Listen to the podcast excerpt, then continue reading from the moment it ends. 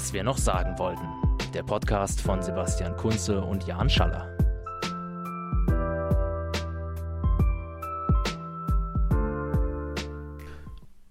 Schönen guten Morgen, Jan, und herzlich willkommen an alle Zuhörenden hier bei unserem Podcast Was wir noch sagen wollten. Ja, guten Morgen. Danke dir, ja, guten Morgen. Wir nehmen heute denn tatsächlich mal morgens auf und nicht nachmittags oder abends wie sonst. Hat eigentlich keinen Grund, außer dass wir jetzt Zeit haben. Ja. Und heute wollen wir reden über, kurz über die Wahlen. Das hatten wir, glaube ich, jedenfalls haben wir vor den Wahlen etwas dazu gesagt äh, in unserem Podcast. Und jetzt wollen wir natürlich da erstmal starten und dann geht es nochmal um ein anderes Thema. Du bist ja geheimnisvoll. Ich bin erstmal geheimnisvoll. Gut, gut. Genau. Okay. Weniger ist mehr, sage ich. Weniger ist mehr, ja. Wahlen. Ja, Jan, du kommst ja aus Brandenburg. Hm, Soweit so richtig. Ich, hab, ich war mal in Sachsen. Ja. Dort wurde gewählt. Äh, Wir haben ja eigentlich das letzte Mal relativ kurz auch gesprochen. Die wollen das jetzt auch wieder kurz halten. Über die Wahlergebnisse. Wir haben damals ja schon spekuliert. Mal gucken, wie schlimm es wird. Mhm. Wie schlimm ist es denn deiner Meinung nach geworden? Mm, Schlimm, aber besser als befürchtet, würde ich mal behaupten. Also, dass die AfD in beiden Bundesländern nicht gewonnen hat, ist für mich schon ein Erfolg unter den aktuellen Umständen. Ähm, wir haben ja einmal, konnte die SPD noch das Ruder rumreißen in Brandenburg. In Sachsen konnte sie das nicht. Ich weiß gar nicht, ob es, wie viel Prozent haben sie jetzt bekommen? Acht oder so oder neun? Ich glaube, sowas acht oder so. Ja, aber da hat die Rolle dann die CDU übernommen, die sächsische Staatspartei. Ähm, ja, und darf weiter regieren, wie die letzten 30 Jahre. Ja, also ich meine, das ist ja, ja, ich meine, Sachsen, stabile Verhältnisse, ne? Ja. Ja, also mich hat es in gewisser Weise auch nicht überrascht. Aber ich meine, davon war ja auch auszugehen, alle Umfragen und so Mhm. weiter deuten, deuteten das ja an, dass die AfD sehr stark wird. Ist sie auch geworden. Interessanterweise ist aber, ist aber auch, äh, sind die Grünen, glaube ich, auch deutlich stärker geworden. Ja. Also ich glaube, die sind, äh, hatten sich so insgeheim vielleicht sogar noch ein kleines bisschen mehr erhofft, weil die Glaube ich Umfragen im. Vorfeld noch ein bisschen positiver waren. Ja. Äh, aber ich denke, wenn man sich so die letzten, also die eigentlich die alle Wahlen seit der Wende anschaut in diesen zwei Bundesländern, dann kann man auf grüner Seite da sehr, sehr zufrieden sein, weil das sind Rekordergebnisse. Also ich weiß nicht, ob es Re- Rekordergebnisse sind, aber wenn dann, dann liegt es lange zurück, dass sie sowas geholt haben und ich glaube nicht, dass sie es schon mal hatten. Äh, also, und ich meine, die, ähm, die Regierungsbeteiligung winkt ja. Also in Brandenburg auf jeden Fall. Genau, in Brandenburg wird es ja rot-rot-grün, finde ich. Ja, oder? also ich habe gestern gelesen, dass es da zunehmend Stress gibt. Ähm, auf Seiten von links und grün, glaube ich, äh, Ärger über die SPD. Naja. Ähm, Ja, gut. Kenia wäre da noch die andere Option, also CDU, ähm, Grün Grüne und SPD, genau. Ja, aber das Aber ob das dann irgendwie die natürlichere Wahl ist ähm, als Rot-Rot-Grün, wage ich mal zu bezweifeln. Ja, ich meine, ja, ich meine, gut, bei Rot-Rot-Grün hat man auch zwei bürgerliche Parteien dann drin, nicht? Und die Linke. Ja. Äh, und Kenia, gut, in Sachsen-Anhalt, äh, da kenne ich mich ein kleines bisschen aus. Mhm. Da wird ja auch mit Kenia regiert, da gibt es ja auch mehr als genug Probleme. Mhm. Wie ist also das Verhältnis gerade zwischen Grünen und CDU? Ich glaube, man arbeitet noch zusammen mehr. Oder man, man sitzt noch in derselben ja Regierung. Ja. Aber da gibt es halt immer wieder, also in Sachsen-Anhalt ist es ja sehr extrem, meiner Meinung nach, weil es dort ja auch große Teile der CDU gibt, die, weiß ich nicht, ob die wissen, was C, D und U bedeuten, Mhm. aber ähm, Die eigentlich gerne äh, lieber den, die Blauen als ihren Koalitionspartner hätten, oder wie? äh, definitiv, Ja. genau, das ist auch der Großteil, der dann für die sogenannte Enquete-Kommission Linksextremismus gestimmt hat, die die AfD beantragt haben. Ja. Also es gibt da ganz starke Zerwürfnisse. Und gut. deswegen bin ich in Sachsen sehr gespannt. Ja, das, das ist ja was, was wir irgendwie Was äh, in, in vielen Bundesländern sehen und auf oder auf Kommunalebene dann noch viel mehr, dass eben erhebliche Teile der CDU nicht so äh, deutlich ablehnend der, der AfD gegenüberstehen, wie das jetzt die Parteispitze vielleicht äh, ist. Naja, ich glaube, dass vor Ort denken sich die Leute oft, also ich glaube, ich, ich, für mich sind das zwei Szenarien. Entweder sie meinen, ah, wir müssen jetzt einfach auch mal rechtere Sprache an den Tag legen, als wir es vorher gemacht haben. Halte ich für weniger wahrscheinlich, für wahrscheinlicher als meiner Meinung nach. Aber das trifft nicht nur auf die CDU zu, sondern auch auf Linke, Grüne, SPD, dass da viele sich jetzt auch denken, jetzt, endlich kann ich es jetzt auch mal wieder sagen. Ich glaube, viele sind da ja befreit worden ähm, durch äh, irgendwie die extremen Rechte. Also, Ja, ne? ja. Und ich glaube, das ist normal geworden. Das ist halt das Erschreckende. Mhm. Deswegen, vielleicht wird uns wieder einfangen können, irgendwann mal. ja. Jetzt ist gerade die AfD auch noch ähm, auf einem mehr oder weniger Höhenflug. Mhm. Ich meine, Ja, aber deshalb, also ich bin, deswegen bin ich auch eigentlich wirklich froh über jede Wahl, wo die AfD nicht gewinnt oder nicht in die Regierung kommt am Ende, weil dann ist erstmal wieder vier Jahre Zeit. Äh, In vier Jahren passiert extrem viel. Ähm, wer weiß, was in vier Jahren mit der AfD los ist. Ähm, ja. also da bin ich dann echt pragmatisch, was das angeht und sage mir, ja, Ich stimme dir einerseits zu, andererseits ist es natürlich auch so, die Leute sitzen dann erstmal in den Landtagen, Klar. im Bundestag, ähm, kassieren die Kohle. Klar, aber das ist eh was, was Wir machen nix. Also die, Das die, ja der okay. Kampf ist momentan ja verloren. Also das wirst du ja nicht verhindern Natürlich ist der können. Kampf verloren. Das ist ja auch in Ordnung, sind gewählt worden. Nur frag, hab, befürchte ich, dass, und es gibt ja immer mehr Studien, die darauf hindeuten, das ist oft keine Protestwahl, die da passiert. Mhm. Das ist ja so, womit sich andere Parteien herausreden oder sich das schönreden. Die AfD schafft es, Nichtwähler zu Ja, mobilisieren. das, mit genau, ihrer das ist Rhetorik das und stimmt. ihrer Propaganda. Mhm. Darauf wollte ich auch noch Ja. hinaus. Das ist, finde ich, eine, eine ganz spannende Beobachtung, dass die Wahlbeteiligung so sehr stark nach oben gegangen ist. Also wir sind ja, glaube ich, habe es jetzt Und nicht. das wurde ja immer als was Positives angesehen. Hieß, alle Kampagnen waren, geht wählen, Hauptsache wählen. Weil die Logik, da, somit hat uns übrigens unser Blog, der jetzt der nicht mehr online ist, äh, angefangen mit einem Artikel zu Wahlen. Das ist das Hauptargument zu sehen, ja, wenn es hohe Wahl Wahlbeteiligung gibt, gibt es weniger Nazis oder Ja. Rechte oder Rechtsextreme in den Parlamenten. Wir sehen, Es ist nicht der funktioniert Fall. irgendwie Mhm. doch nicht so, ne? Weil die Leute können auch, ja, mein Mobilisation, Mobilisierungspotenzial. ja. Ja. Also ich, Also, ohne jetzt. Deswegen bin ich ja auch ohne den unsicher. Also, ne? also mir äh, war das schon immer so ein bisschen im Hinterkopf, weil ich ja ein bisschen da auch die wissenschaftliche Debatte zum Thema äh, Wahlverhalten und so kenne. Ähm, von daher auf jeden Fall. Ähm, ich kann mir halt noch vorstellen, dass es wirklich für Kleinstparteien ausschlaggebend ist. Also als wir noch über die NPD geredet haben, wo es dann um einen Einzug ging, ja oder nein, äh, dass äh, da dann eh Genau. so dieses Argument noch trägt, dass okay, die harte Wählerschaft geht halt ähm, zur Wahl und stimmt ab und wenn es mehr werden von Nichtwählerinnen und Wählern, dann äh, wird es prozentual weniger auf Seiten von, äh, den, von einer Kleinstpartei. Ähm, aber das ist die AfD nicht mehr und von daher äh, trägt, ja, haben sie sogar überproportional äh, äh, dazu gewonnen durch Nichtwählerinnen und Wähler, die jetzt wählen gegangen sind. Genau. Genug von diesen Leuten, oder? Also, weil wir sind ja, also das ist ja so ein konstanter, wir haben ja, also ja, wir könnten das jetzt aufgreifen nach den Wahlen, die sind jetzt schon ein paar Tage her. Jetzt hatten wir ein Sommerinterview mit äh, dem Obergeist Gauland, so, ja, der alte Wehrmachtsheini, ähm, der keine Antworten hatte. Also, Entschuldigung, aber ich glaube elfmal, 16 Mal, ich weiß nicht wie oft, da sagt, sagt keine Ahnung, wissen wir nicht, haben, haben wir kein Konzept für. Also, immer dieses, wir haben ja nicht mal irgendwie selber eine Idee, also eine konkrete Vorstellung, weil das wollen sie auch nicht. Ne? Das macht ja, es ist anstrengend, macht Arbeit. Äh, und dann haben wir halt diese, diese Höcke-Geschichte, der sich halt für was, für, ich weiß nicht, warum man mit einem völkischen Nationalisten irgendwie überhaupt im ZDF-Interview machen muss, aber es ist doch klar, dass sowas passiert bei denen. Ich habe ich hab ein paar äh, Gedanken zu diesem Höcke-Interview. und Na, dann hau raus einem- und danach- Zu, zu dem Ganzen, also zu dem größeren Drumherum. Äh, ich habe mir das gestern angeschaut. Die ganzen 17 Minuten, die das äh, geht. Und ja, erstmal, was du sagtest. Warum macht man überhaupt ein Interview mit jemandem wie Höcke? Kann man sich schon mal. Was, also, ja. Was, wa- was möchte man als Journalist da erreichen?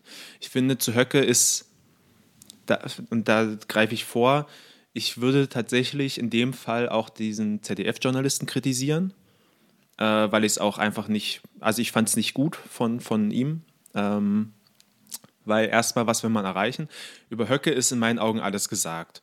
Der Mann ist ein Rechtsextremist, das sollte für jeden unzweifelhaft klar sein. Ähm, der hat genug Sendezeit bekommen und so.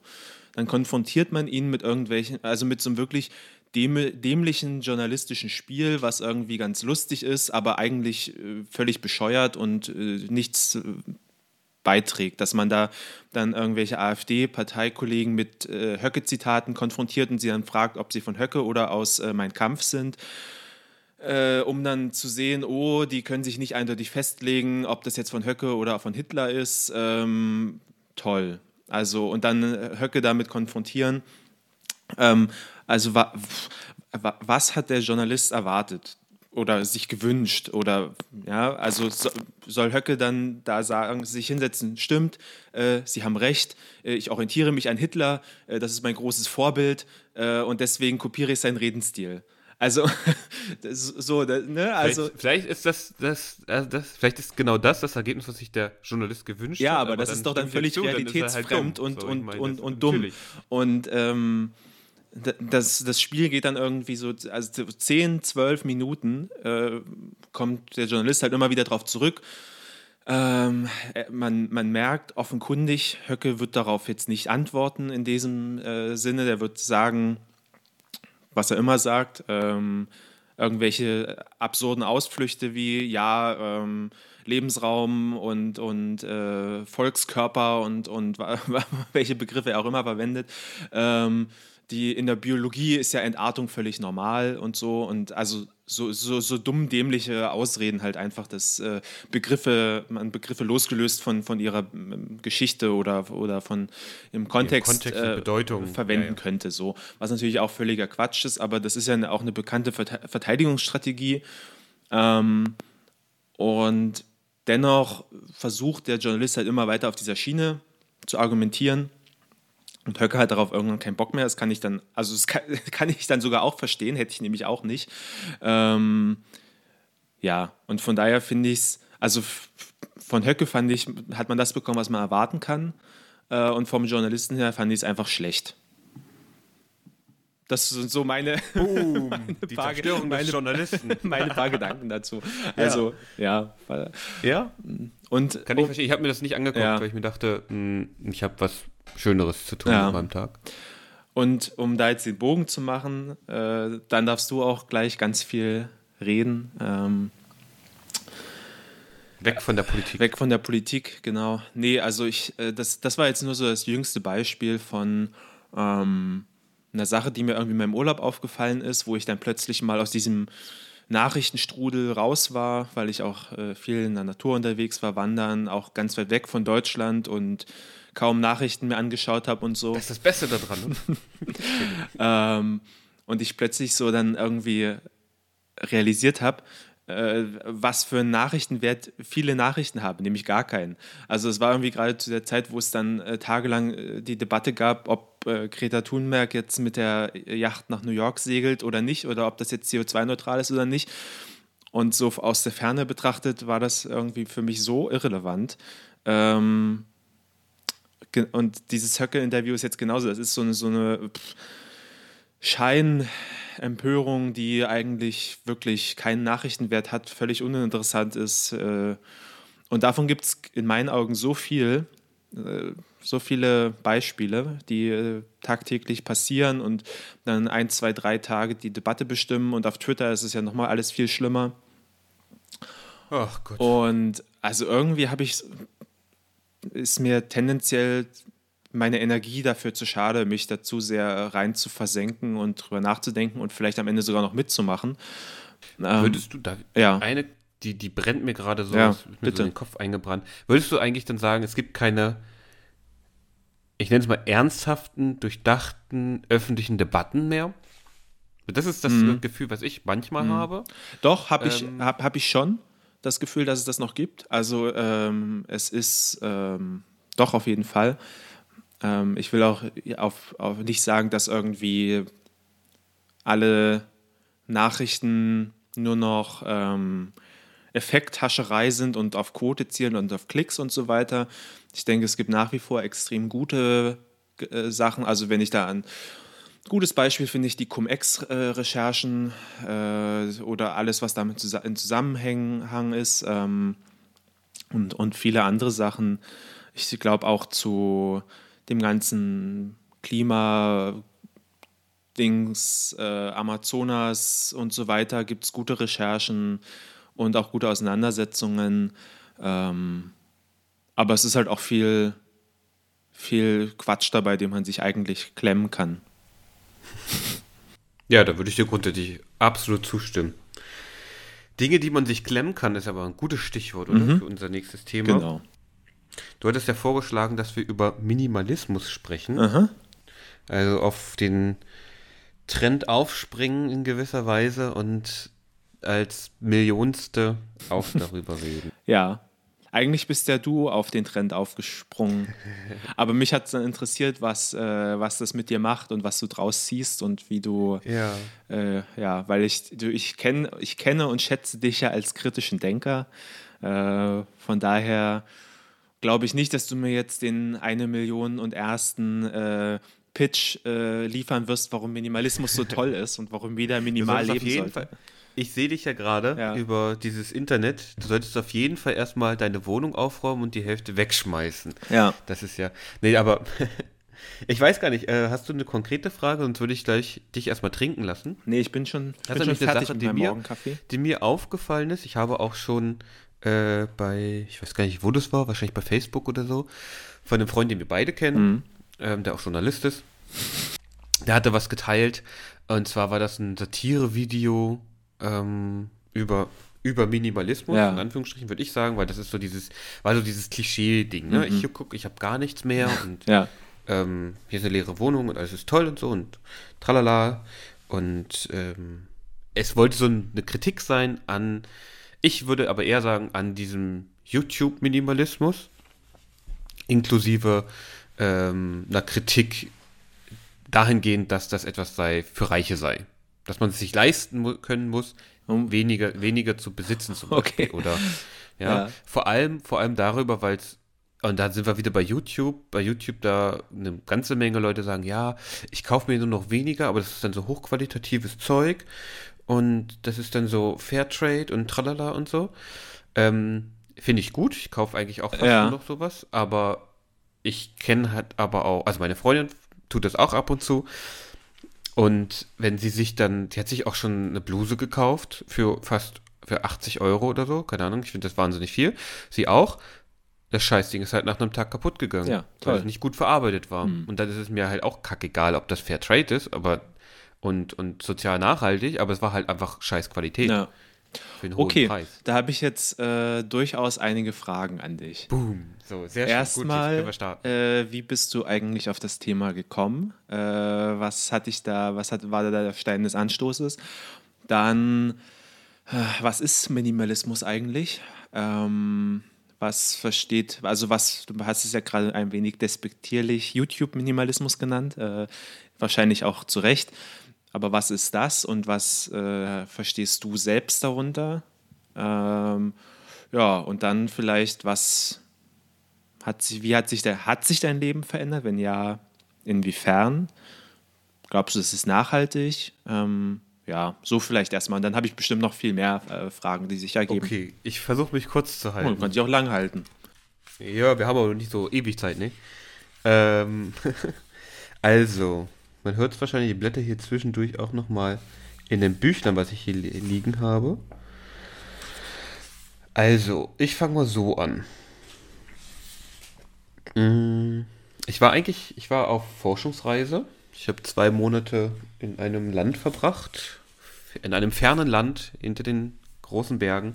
Ich war zwei Monate in Israel und habe dort eigentlich Archivforschung gemacht und habe halt in so einem kleinen sehr kleinen Kellerloch gewohnt.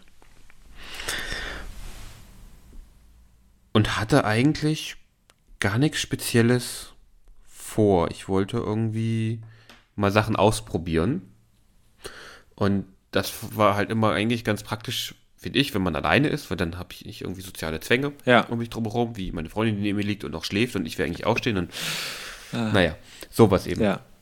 Und dann habe ich einfach auch viele Sachen da ausprobiert, von denen ich mal gehört habe, die ich mal irgendwie testen wollte, weil viele darüber geredet haben. Ähm, und ich habe, und das habe ich eben auch dort gemacht, weil da es keiner mitbekommen hat, weil es mir ein bisschen peinlich war. Ich habe ein Buch auch gelesen. ähm, psst, psst, ich habe ein Buch gelesen. all, all die Guilty Pleasures. Bücher lesen. Genau. Bücher lesen. Nee, ich habe nämlich ein Buch gelesen, das hieß The Success, Success Principles von Jack Canfield. Das ist so ein 600, 700 Seiten Wälzer wohl. Wow. Ich habe das, ich hab das digital gelesen, ähm, weil ich das irgendwie interessant, ich wollte sowas mal lesen. Weißt du, es kommt so aus dieser ganzen Selbsthilfe. Mhm. Äh, Man muss ja auch mal über den Tellerrand hinausblicken. ja, fand ich auch und deswegen wollte ich mal gucken, okay, was, was ist das eigentlich? Und das ist eigentlich ein ganz simples Buch. Der hat halt eigentlich, der hat ganz viele mm, Methoden gesammelt, von denen er überzeugt ist, dass die dazu beitragen, dass du erfolgreich seist. Und das geht von so psychologischen Tricks wie stell dir jeden Abend und jeden Morgen vor, wie dein Tag aussieht und stell dir, visualisiere dir deine, deine Ziele und so weiter.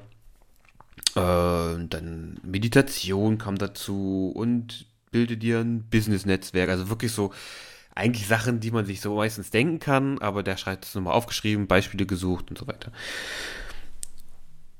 Und das fand ich irgendwie interessant, habe bei YouTube rumgeguckt und da habe ich dann auch so ein paar Kanäle gefunden, in dem es dann direkt um Minimalismus ging. Und erst tatsächlich habe ich Videos gefunden, die sich so ein bisschen darüber lustig gemacht haben.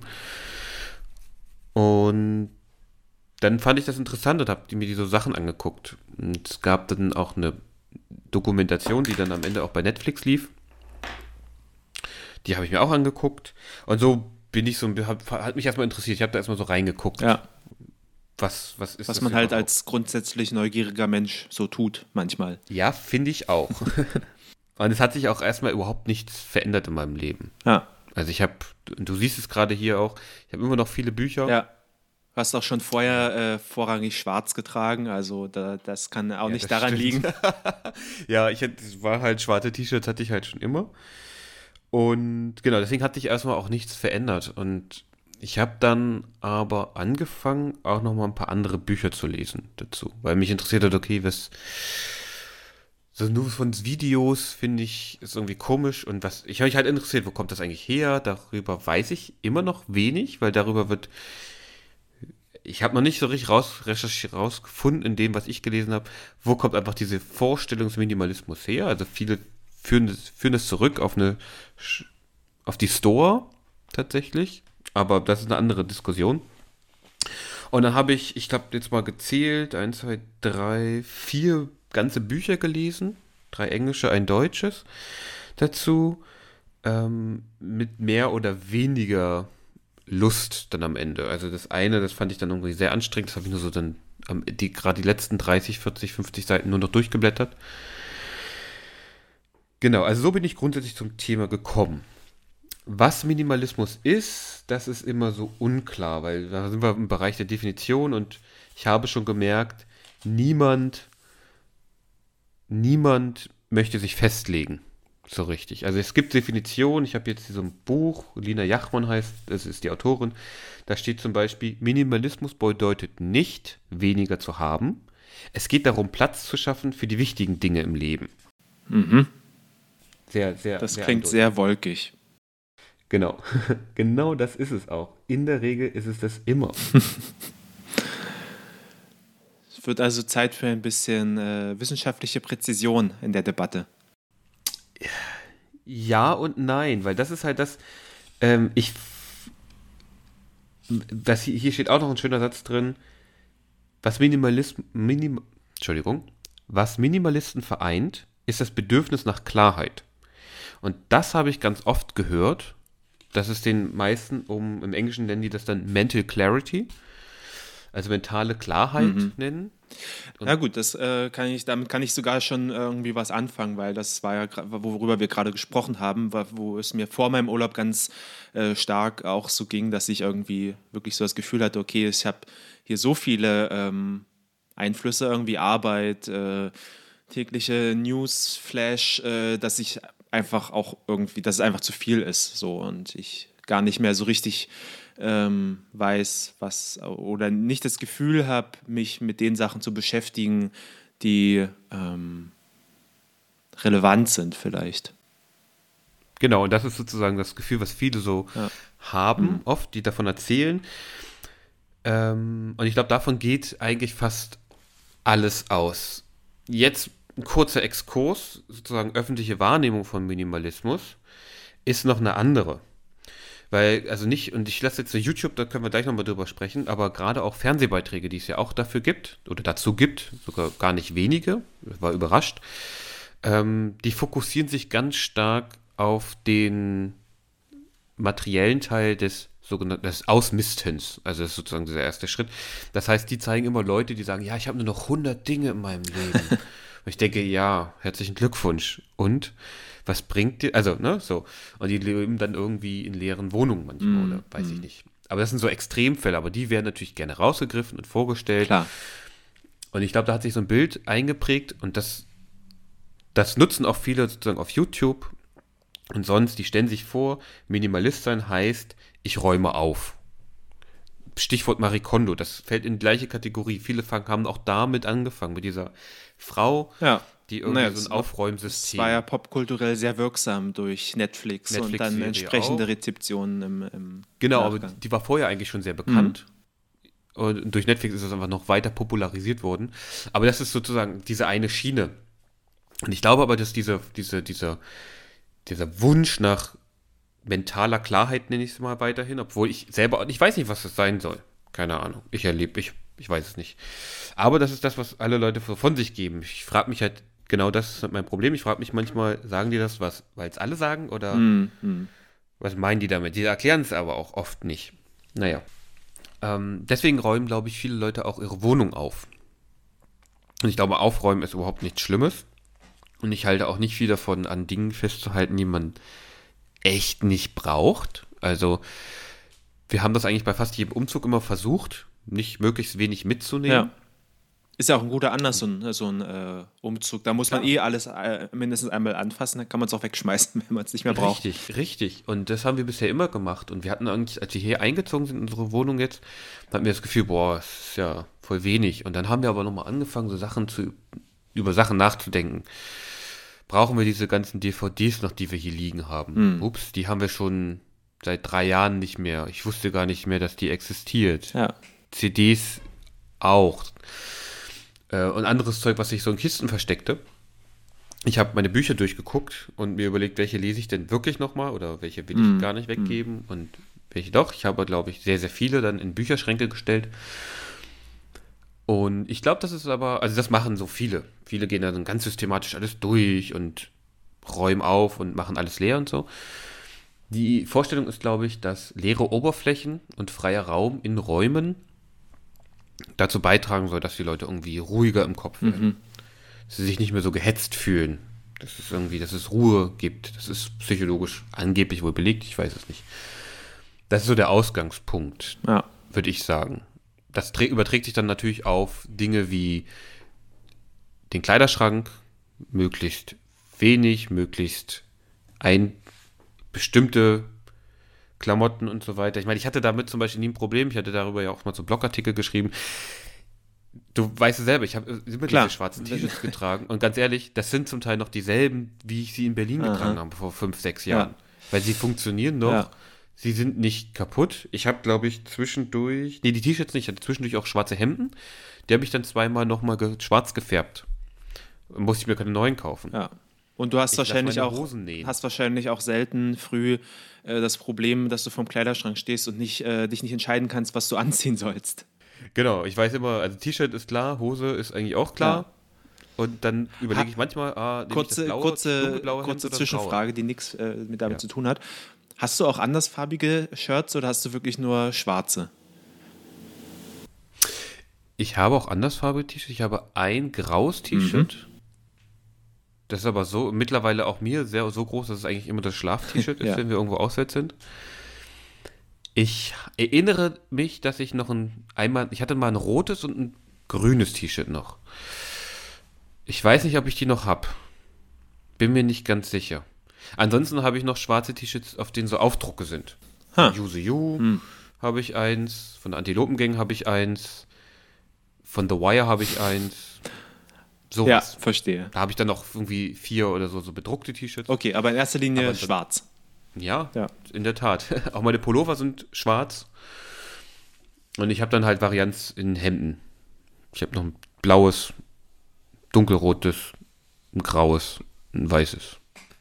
Aber es reicht, also es reicht ja vollkommen Ja, aus. ja. Irgendwie. Naja. Genau, das sozusagen. Also ich glaube, das ist ähm, das so viel zu, was ist Minimalismus? Ich glaube, das, also man kann es nicht bestimmen, so richtig. Klar könnte man das systematisch durchgehen und ich finde es aber auch ganz, ganz schön, weil, und das war sozusagen, sollte das Beispiel zeigen mit dem Fernsehbeitritten und dieser öffentlichen Wahrnehmung, äh, es gibt zunehmend wohl auch innerhalb dieser, ich nenne es mal Szenen in Anführungsstrichen, äh, sehr dogmatische Leute, die dann sagen, man muss bestimmte Anzahl an Dingen besitzen. Sonst ist man kein Minimalist. man darf nicht dieses oder jenes haben oder machen oder Hast du da ein Beispiel, was man nicht äh, haben oder machen darf? Das würde mich jetzt ja schon Also- interessieren. ja, ich überlege gerade. Spaß haben. ja, das wäre wieder auch so, so ein Klischee. Ja. Für manche ist es bestimmt auch Ja. so. Äh, ich glaube, vieles, was mit so Konsum zu tun hat. Mhm. Und ah, ich habe leider kein konkretes Beispiel auf Lager. Das, da müsste ich wahrscheinlich nochmal genauer nachrecherchieren. Aber es ist so dieses Gefühl, was ähm, oft vermittelt wird. Ich glaube, gerade wenn es um neue Produkte kaufen, das ist oft so eine Art No-Go. Ähm, oder viele Dinge von einer Sorte besitzen, Aha. also etwas sammeln. Mhm. Ich glaube, sammeln ist zum Mhm. Beispiel eine Sache, wo viele sagen würden, das geht nicht. Ja. Also meine, meine Bücher hier hinten, die sich ja schon, ich würde sagen, drastisch reduziert haben von vielleicht zweieinhalbtausend auf tausend oder so, ich weiß nicht genau, bei nach der Ausmistaktion, ähm, geht nicht. Man, es ist total überflüssig und sinnlos und weiß auch immer, keine Ahnung. Aber, und das finde ich ganz spannend und ganz schön, gerade von Leuten, die deutlich länger als ich sozusagen äh, sich damit beschäftigt haben und darüber reden und so, gibt es immer mehr, die sagen, nee, Moment mal, das ist überhaupt nicht die, die Idee von diesem Minimalismus. Und viele wollen auch dieses Schlagwort gar nicht mehr benutzen. Ähm, sagen, nee, wir wollen jetzt hier irgendwie, da habe ich letztens einen Podcast gehört, da habe ich den Begriff schon wieder vergessen. Das ist, sie suchen sich zum Teil jetzt auch schon neue Begriffe aus, um sich selbst zu beschreiben. Ähm,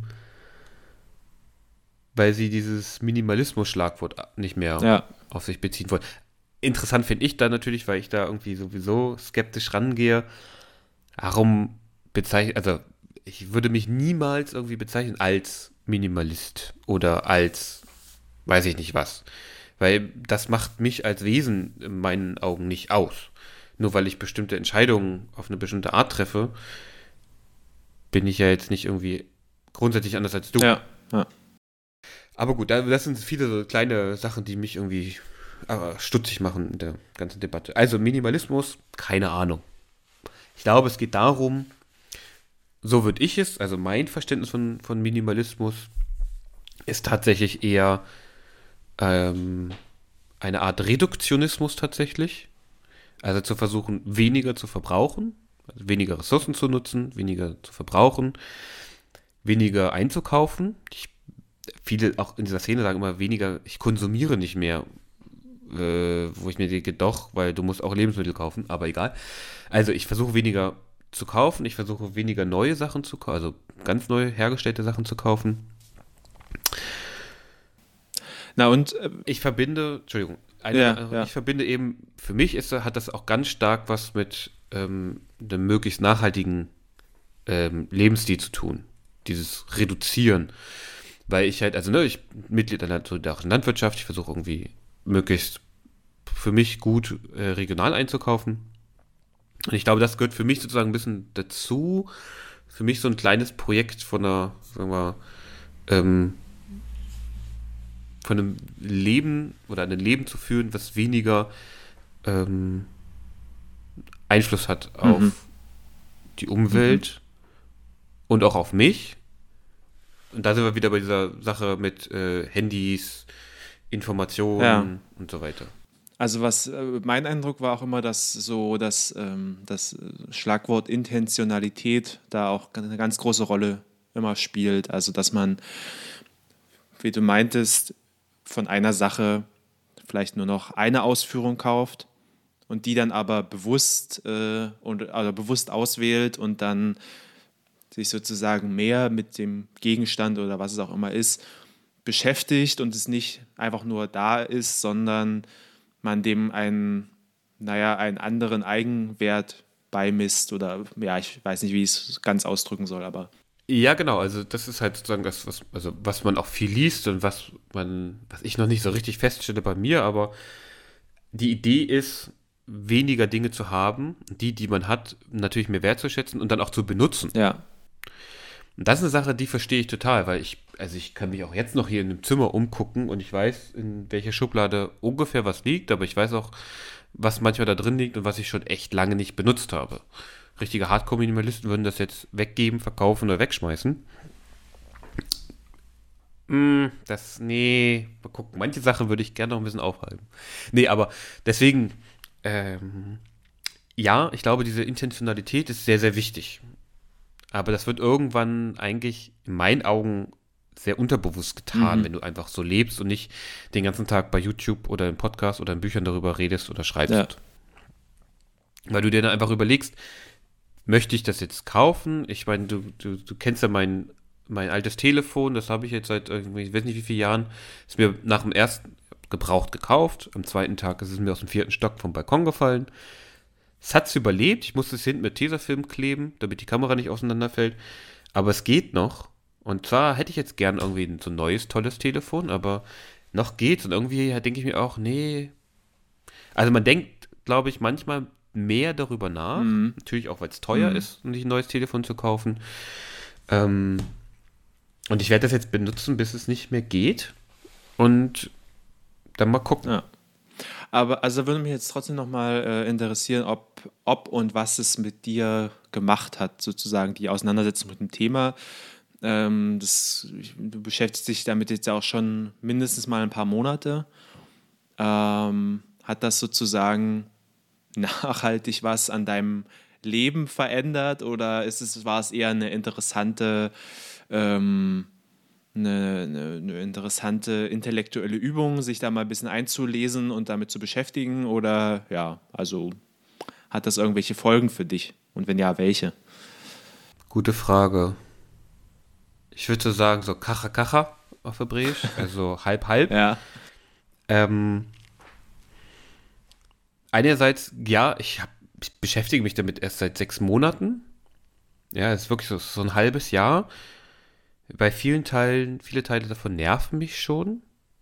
Und ich kann jetzt schon selber beobachten, bei bestimmten, zum Beispiel auf YouTube, sagen wir mal, Leuten, die meinen Augen relativ ernstzunehmend über dieses Thema gesprochen haben, wahrscheinlich auch schon deutlich bevor ich die angefangen habe zu schauen, aber die haben sich jetzt verändert. Also es gibt einen sehr bekannteren mit über einer Million äh, Abonnenten. Der macht immer weniger zu seinem eigentlichen vorrangigen bisherigen Hauptthema Minimalismus und macht viel mehr zu diesem Self-Help, Selbstoptimierungsgedöns. Mhm, ja, also man merkt, dass viele auch schon natürlich gucken, sich breiter aufzustellen. Die verdienen damit alle ihr Geld, Klar. so deswegen. Hm? Bei mir selber muss ich sagen, ist eine gute Frage. Ähm, ja, insoweit, dass ich mir mehr Gedanken mache über bestimmte Dinge. Mhm. Dass ich für manche Dinge weniger Verständnis habe. Beispielsweise? Ich, ich, muss in die Innenstadt gehen, was ich überhaupt nicht mag hier in Hannover, weil die so vollgestopft ist mit Geschäften. Mhm. Und ich sehe Leute da rumlaufen, die gerade einkaufen, über die ich auch nichts weiß, aber ich merke, dass in meinem Kopf irgendwie es anfängt, sich, dass ich anfange, mir Urteile über diese Leute zu ja, bilden. Ja. Obwohl ich die nicht kenne, ihre Motivation nicht kenne und nicht weiß, warum sie jetzt gerade bei dieser Marke oder bei in dem Geschäft einkaufen oder was auch immer. Hm, hatte ich vorher auch. Ja. Hat jeder, glaube ja. ich, egal, also ne, die, wenn die mich sehen, werden die sich auch ihre Urteile über mich bilden ohne mich zu kennen.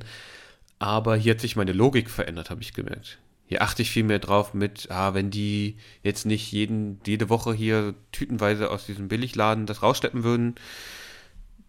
Warum auch, verstehe ich nicht. Ja, warum kaufen sie sich nicht mal vernünftige Klamotten, die dann länger halten? Oder warum denken die, dass sie irgendwie jede Woche was Neues, Trendiges machen müssen? Ja, warum, warum schafft es die Industrie, Leuten zu sagen, ihr müsst eigentlich alle jeden Monat neues, einen neuen Look haben?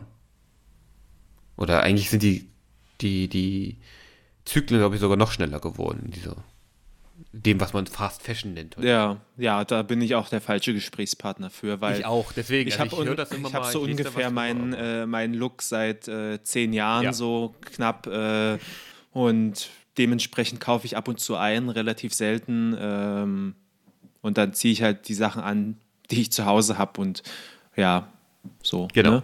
So geht es mir auch. Äh, deswegen, aber das, also das merke ich sozusagen, dass sich da sozusagen in meinem Kopf ein bisschen was verändert hat. Ähm, bin aber froh, dass mir das noch auffällt. Ansonsten ist es so phasenweise. Manchmal merke ich, ja, okay, ich will auch weniger irgendwie Fernseh gucken und dies und lese mehr und so. Und es hat zeitlang gut geklappt. Da habe ich dann auch ein, zwei Bücher die Woche gelesen. Jetzt gerade ist es eher nicht mehr so. Aber ich glaube, das, das schwankt einfach. Hm, richtig tiefgründig verändert würde ich jetzt nicht sagen, dass sich mein Leben tiefgründig verändert hat. Also ich meine, hm, nee. Aber es klingt zumindest ähm, also es macht interessant. was mit einem. Ja. Und ich glaube, es, ist, es lohnt sich auch so, Dinge auszuprobieren.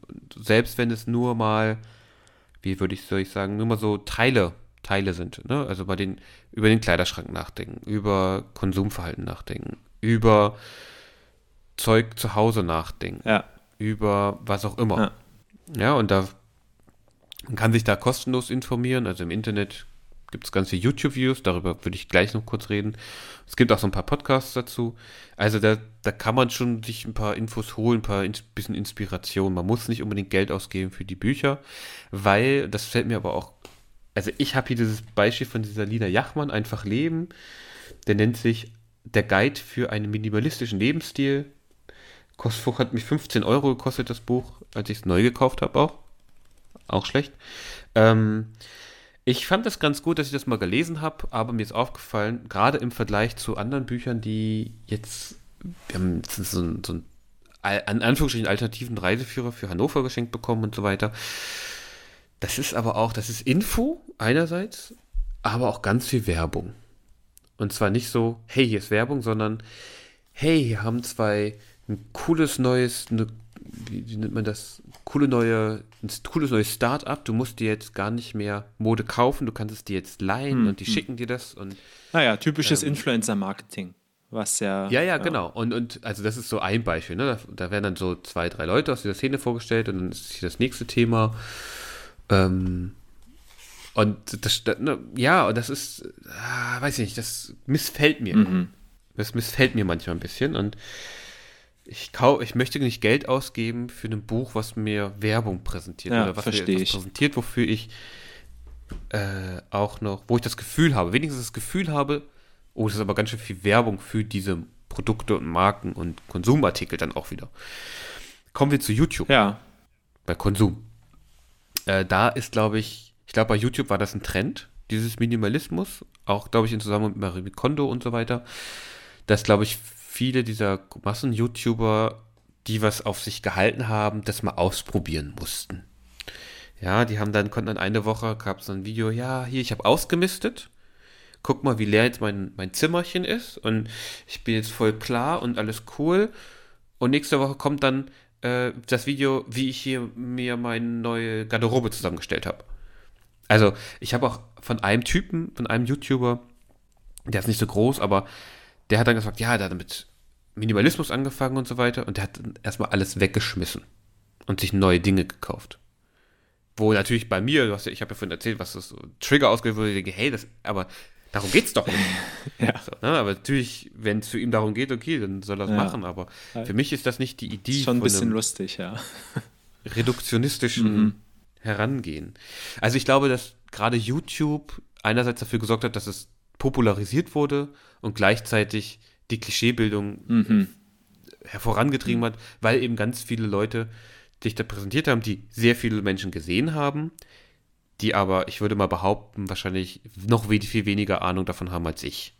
Und ich glaube, ich habe schon wenig Ahnung davon. Ja, YouTube halt, also da es gibt halt Trends und darauf springen Leute auf und machen dann auch Leute, die, die sich halt nicht so intensiv mit einem Thema beschäftigen, wie du das jetzt tust. Aber um da äh, nochmal den, den Bogen äh, zu machen zum Ende hin, ähm, du hast ja schon einiges an, an, an Zeit da jetzt reingesteckt. Ähm, hast du vielleicht so ein paar Anlaufpunkte, irgendwie gute, vielleicht einen interessanten YouTube-Kanal oder ein äh, spannendes Buch, was das Thema gut aufgreift und was, was dir gut gefallen hat, wenn, was du irgendwie jetzt jemandem empfehlen äh, könntest, der sich damit mal ein bisschen beschäftigen möchte, vielleicht? Auch aus einer mm, kritischen Perspektive? Ist tricky. Also aus einer kritischen Perspektive kenne ich jetzt nichts. Ist mir nichts untergekommen. Also es gibt ein Buch, aber das beschäftigt sich eher mit diesem ähm, Mindfulness-Trend. Da gibt es äh, ein kritisches Buch. Die, ich, ah, ich habe vergessen, wie es heißt, die McDonaldisierung von, ich weiß nicht genau. Ich glaube, ich habe das irgendwo in einem meiner Artikel ähm, mal erwähnt, in dem, auf meinem Blog, als ich diesen kritischen Artikel über Minimalismus geschrieben Ja. Können wir ja mal einen äh, Link zu dem Artikel auch in die Shownotes packen. Genau, das wäre Hashtag Werbung. nee, aber, also was mir einfallen würde, wäre ähm, Matt Diavella auf YouTube. Das ist der Typ, äh, von dem ich sozusagen, der diesen Shift gerade macht, meiner, in meinen Augen. Das ist, das ist auf Englisch. Der hat äh, die Doku gedreht, The Minimalist, die auf, auf Netflix zu sehen ist. Und der hat, das hat sich natürlich verändert, aber wenn man ein bisschen guckt, gerade auch in die früheren Sachen von vor ein, zwei und in diesem Jahr guckt, da ist viel sehr Informatives drin. Der erzählt natürlich meistens von sich, aber es ist wirklich zum Teil sehr, sehr informativ und ja, sehr gut gemachte Videos. Also wirklich qualitativ sehr hochwertig. Bei Büchern bin ich immer zurückhaltend. Da pff, ich bin noch nicht eins untergekommen, wo ich denke, yes. Also wie gesagt, tatsächlich dieses Lina Jachmann einfach leben fand ich ganz nett, weil da auch so Rezepte dabei waren und ähm, also für, für Produkte, für, für die Haare und sonst was und auch fürs Essen und man so einen großen Überblick über wirklich eine, so eine, so eine Szene bekommt. Aber ist eben meiner Meinung nach auch ein bisschen mit Werbung Okay. dabei. Kann man sich aber, ich glaube, das ist trotzdem noch okay. Ja. Ansonsten ist nichts, was ich bisher gelesen habe, so, wo ich sagen würde, bam, das. Es gibt auch so ein paar, auch deutschsprachige Podcaster. Mm. Da habe ich auch einiges gehört, auch wenn es nicht, äh, ich konnte es irgendwann nicht mehr hören, weil es einfach nicht meiner Art entsprochen hat, über Dinge zu reden ähm, und so weiter. Ich versuche gerade nochmal rauszufinden, ob ich das, ob ich das wiederfinde. Die machen auch nicht so oft was. Minimalismus Podcast heißt der einfach. Und das ist von zwei Leuten, die auch so Blogs haben zu dem Thema. Die machen das schon seit sehr langer Zeit. Also der Podcast beginnt 2013. Wow. Ja, also das sind auch Leute, die in Deutschland ähm, sehr früh damit, ich, ich nenne es mal sehr früh damit angefangen haben. Ähm, deren Blogs sind auch voll mit dem Thema. Und mir fällt noch eine Sache ein, die ich auf jeden Fall erwähnen möchte. Ähm, und ich glaube, es ist einfach-bewusst.de. Das finde ich ganz spannend. Nee, ist es nicht. Das ist auf jeden Fall jemand, der, äh, so, der minimalistisch lebt. Achso, einfachbewusst.de ist das. Das ist so ein Typ, äh, der hat, der geht auch regelmäßig wan auf Wanderungen und der hat nämlich auch dazu schon Bücher veröffentlicht, regelmäßig. Ähm, genau. Okay, dann haben wir ja hier ein paar Anlaufpunkte, wo man mal drauf schauen kann. Äh, sicherlich auch nochmal auf deinen Artikel, weil da hast du es ja auch relativ pointiert nochmal zusammengefasst, was du so zum Thema denkst. Genau, und ich glaube, dass da auch noch mal ein bisschen mehr kommen wird Ja. in Zukunft. Aber mal abwarten, Ja. wie sich das auch bei mir entwickelt. Genau. Okay, dann machen wir für heute einen Punkt, würde ich sagen. Ja, machen wir einen Punkt. Danke fürs Gespräch, fürs, fürs Ausfragen, fürs mich reden lassen. Ja. Und ja, dann hören wir uns wie immer beim nächsten Mal. Wir hören uns beim nächsten Mal. Ich hoffe, es war für die Leute, die zugehört haben, auch interessant. Ja. Und Wer Gedanken und äh, Kommentare hat, kann uns natürlich auch gern schreiben. Sehr gerne. Feedback ist immer gerne gesehen und äh, gehört. Ja, und dann schauen wir mal, was uns beim nächsten Mal bewegen wird. Genau, wir schauen einfach in die Zukunft. Alles klar. Dann bis zum Bis nächsten zum Mal. nächsten Mal. Ciao, ciao. Jan. Ciao.